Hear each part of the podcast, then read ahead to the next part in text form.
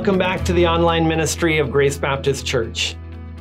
Today we're continuing our series in the Gospel of Luke called How It All Began. There are lots of people who claim Jesus as a mascot for their cause, but they've imagined him on their own terms rather than taking him on his. This series looks at the earliest days of Jesus' public ministry to better understand the true heart of his life and message. Today we're looking at those times when God feels like the enemy. Now, if you're one of those people who've lived a relatively problem free life, it may be hard for you to realize just how painful the suffering can be for others. The 2008 hit Slumdog Millionaire gives a picture of the suffering that some people face. tells the story of 18 year old Jamal, who grew up in the slums of Mumbai and went on to win the Indian version of Who Wants to Be a Millionaire. He recounts his story in an interrogation as the police suspect him of cheating to win the contest. He's faced heartbreaking poverty, hardship, and loss. But he loves a childhood friend named Latika, who has suffered even more. While Jamal and his brother have had to support themselves washing dishes and picking pockets, Latika has been captured by a gangster and forced into prostitution. She's been abused and treated as worthless.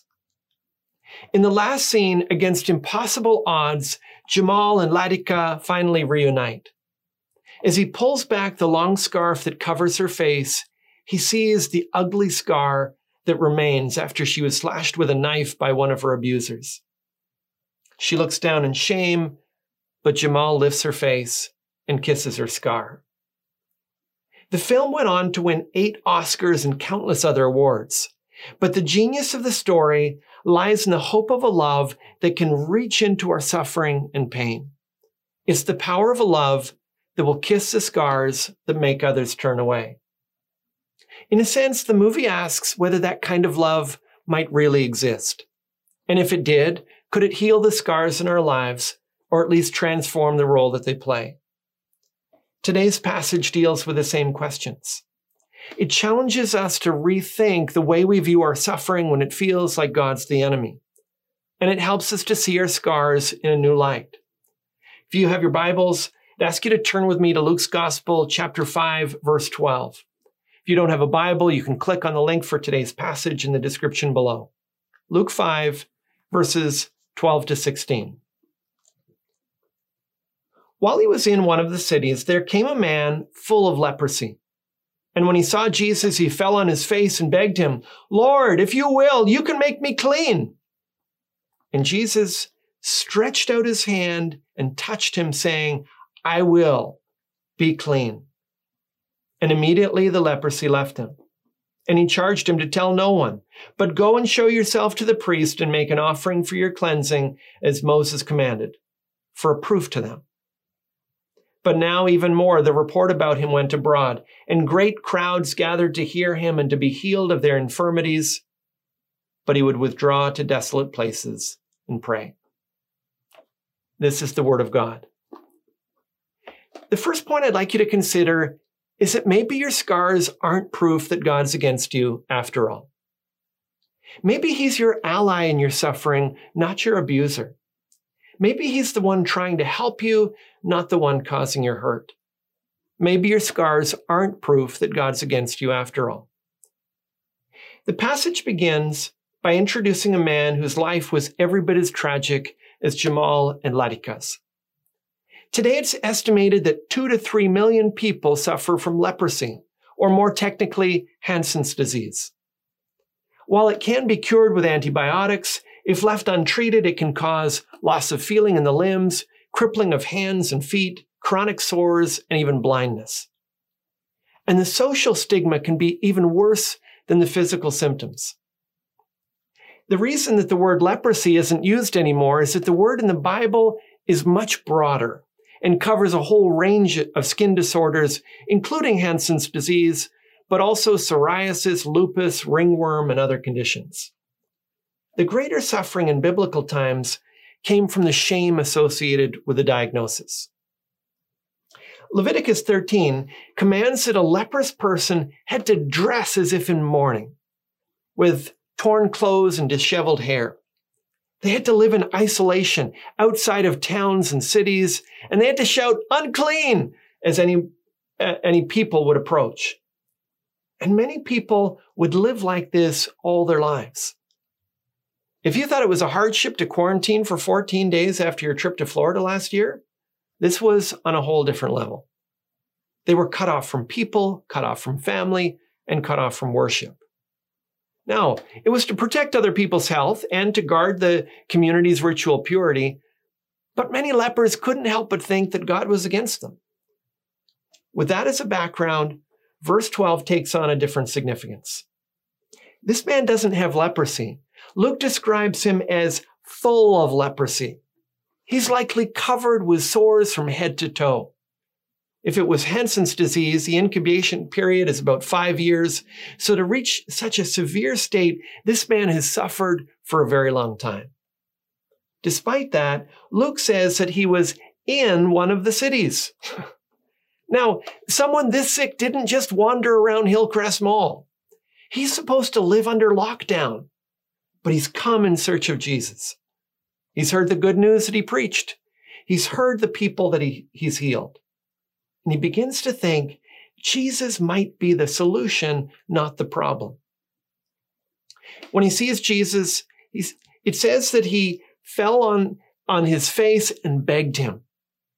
He doesn't shake his fist at him. He doesn't yell, Your talk of good news is cheap. God's never done anything good for me. He comes in humility. He recognizes Jesus' authority. And he says simply, Lord, if you will, you can make me clean. It's an incredible statement of faith. There's no question in his mind, Jesus can heal what no one else has been able to.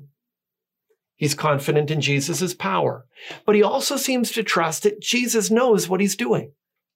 He's embraced the fact that Jesus' plan is good, even though his own life has been so hard.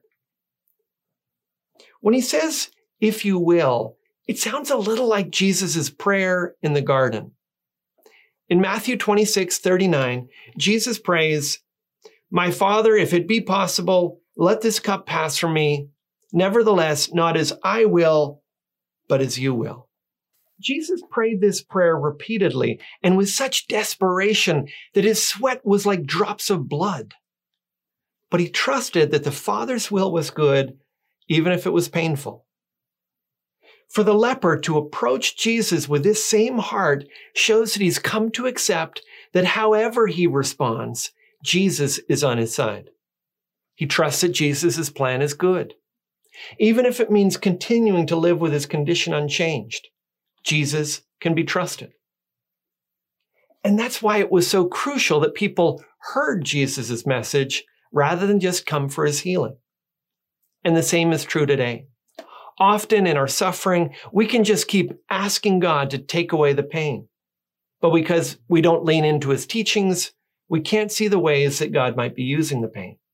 We can't see that there might be good purposes beyond God just taking it all away. Do you have that confidence? Do you see Jesus as a solution or part of the problem? Maybe your scars aren't proof that God's against you after all. Now, next, let's consider how Jesus' touch heals the scar. He sees the pain and suffering in our lives, and he ministers to us in the midst of it. His touch heals our scars. Now, we've already said that it took faith and courage for the leper to approach Jesus and address him the way that he did. Even today, when many of us are feeling considerably more relaxed than people did at the height of the pandemic, if someone steps onto a crowded subway and they're coughing and hacking and sweating with a runny nose, most people are looking for the exit. If that person sat down next to you, got in your face and asked you a question, you might not give them a very warm reception. In the first century, it was worse because the consequences of infection were greater and the contamination of ritual impurity was certain. How would Jesus take this? Verse 13 is shocking. It says, Jesus stretched out his hand and touched him. Now, this is the equivalent of giving a big bear hug and a big kiss to Mr. COVID on the subway. it seems a little reckless. Mark's gospel adds the words, moved with pity, he stretched out his hand and touched him. Now, maybe you're thinking, well, Jesus had to touch him in order for the healing to work. Jesus often healed people with a word. And sometimes he healed people who were in a completely different area altogether. The touch was completely unnecessary for the physical healing. But for the leper, it meant everything. He probably couldn't remember the last time someone held him. I think we felt this, felt this during the pandemic because we've been keeping our distance from each other more. Researchers have even studied the impact of touch in professional basketball. They've found that team, teams whose players do more high fives and chest bumps and head slaps and team huddles are actually more successful than the teams that don't. We need touch. Jesus wants the leper to feel his love and compassion with a touch for the same reason that Jamal kissed Latika's scar before he kissed her lips. As he did, he said simply, I will be clean. And with that, immediately the leprosy left him. Now, Jesus' miracle accomplished several things. First of all, he physically healed him. The man's leprosy was gone. This would have been an unforgettable event in his life and in the lives of all who witnessed it. Secondly, the physical healing also illustrated what Jesus came to do. Did you notice that Jesus doesn't say be healed? In verse 13, he says instead, be clean. Jesus healed people's bodies to prove he has the power to heal our soul. He has the power to cleanse our sins. And that's really our greater sickness. Most religions teach this be clean, and God will embrace you. Christianity says the opposite. It teaches if Jesus embraces you, you will be clean. Religion says keep the rules, live the life, follow the commands, and God will accept you. Christianity says receive the grace of God through faith, and He'll change you and purify you and give you strength to walk in His ways.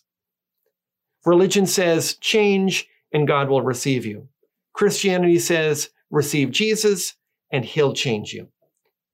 Have you grasped that distinction? Now, Jesus' healing accomplished one other thing, and we need Slumdog Millionaire to help us to see what it is. Tell me this why was everybody's favorite movie in 2008 about the love story between two people who struggled with poverty, abuse, injustice, shame, violence, and prejudice? Would it have been just as popular if it featured a couple of healthy middle class suburban young adults who had good grades and promising careers? Absolutely not. Do you know why? I realize there are lots of reasons, but one of the biggest is this. Without the scar or the shame or the poverty or the past, we'd never really see what Jamal's love was really all about. Maybe he just thought she was cute Maybe it was just a crush.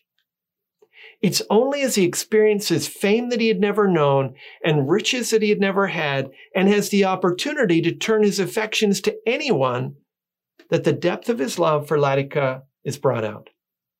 And he had to see the scar before he kissed her for us to feel that. Here, here's where this relates to Jesus. I know that all of us wished we lived in a world where there was no leprosy or injustice or abuse or shame. And yes, God could eliminate it. But that would also mean eliminating all of us because the sickness of sin is in all of our hearts. Instead, God redeems the evil of this world for the good of those who love him. He uses it to strengthen us, shape us, purify us, and deepen our faith. But he also uses it to show us the depths of his love. That leper experienced Jesus' love in a deeper, more personal way than he ever could have without the suffering.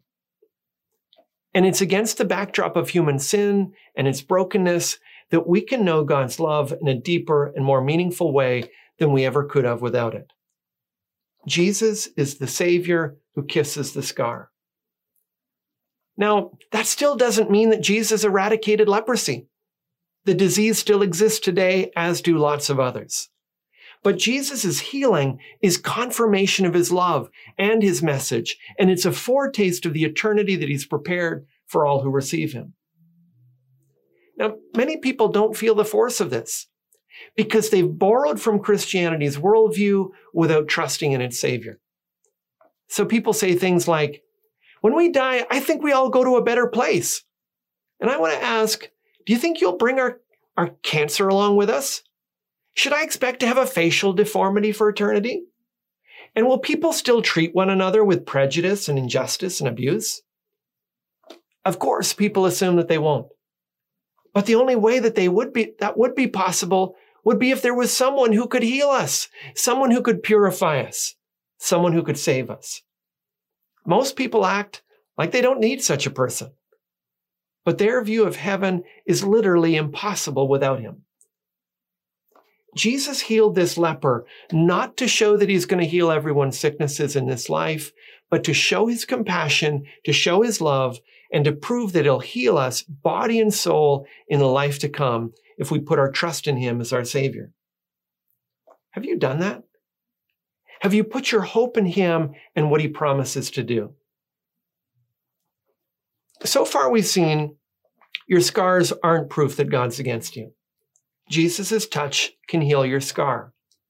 But finally, let's consider how Jesus wants to do more than heal your scar. There's something deeper than comfort and mercy that he can do in our lives. Jesus wants to do more than heal the scar. Now, let me explain why I say that. When you get to the end of verse 13, the leprosy is gone. But what Jesus says next is strange. In verse 14, he says, and he charged him not to tell anyone. If you want to start a healing ministry, that's not the way to do it, right? If that was Jesus' goal, he would have said, Go find as many sick people as you can and all the lepers you know, and I'll heal as many as I can before I have to leave. But that wasn't Jesus' mission. He wanted to do more than that. So watch what he says at the end of verse 14. But go and show yourself to the priest and make an offering for your cleansing as Moses commanded for a proof to them. Now, Jesus has loved the leper. He's shown compassion to the leper. He's healed the leper. And Jesus has declared him to be clean. But now he calls him to take steps toward a new life of grateful obedience. He sends him to the priest and tells him to make an offering for his cleansing. He's never gone to a priest since he was declared unclean. For a long time, he's considered the temple bitterly, is that place that I'm excluded from. Now Jesus says, you need to see it as a place where you express your gratefulness. Make a habit of worshiping with God's people again. Notice also that he says, make an offering for your cleansing as Moses commanded. Now, if you're left out of worship, left out of the temple, left out of the regular life of God's people, you start making your own rules and your own decisions. It had probably been a long time since this leper had thought about what Moses commanded. It had been a long time since he had read the Bible or thought about its teachings. Now Jesus says it's time for that to change. It's time to start living in obedience to the scripture's teachings. And then finally, after telling him to go and show himself to the priest, Jesus says at the very end of the verse, for a proof to them. The word proof here is usually translated as testimony or witness. That's surprising because he's just charged him not to tell anyone. But notice the difference. Jesus is saying, I don't want you to gather together as many sick people as you can and tell them to hunt me down for a healing service. That's not really the mission. But I do want you to show yourself to the priests Tell them how full your leprosy was before and let them see how thoroughly and completely healed you are now. Because I want them to believe. I want to see that them to see that I truly am the savior I claim to be. In fact, that's the message I want everyone to hear. Have you heard that message? If you haven't, Jesus wants you to know that he's not the problem. He's the solution. He's not against you, he's for you.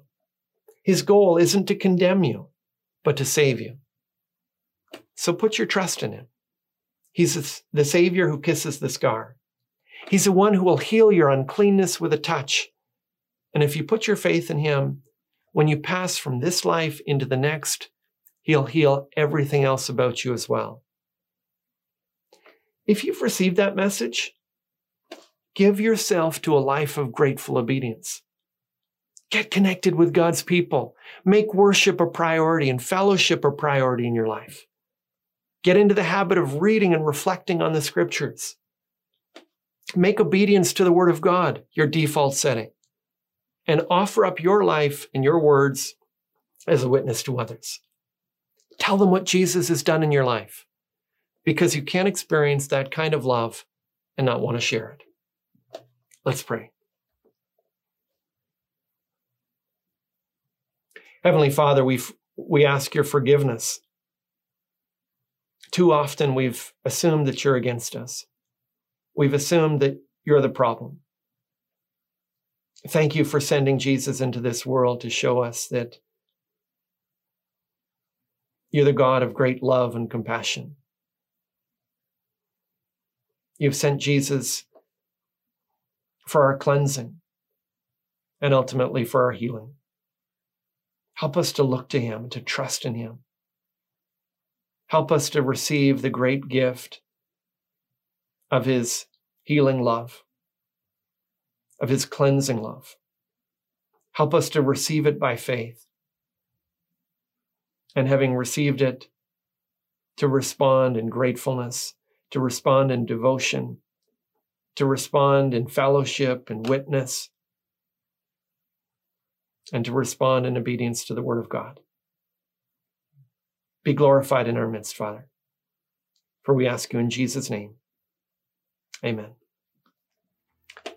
Now, I hope this message has helped you to see how Jesus is the solution, not the problem, and how he can heal the scars that weigh us down and undo the uncleanness that defiles us within.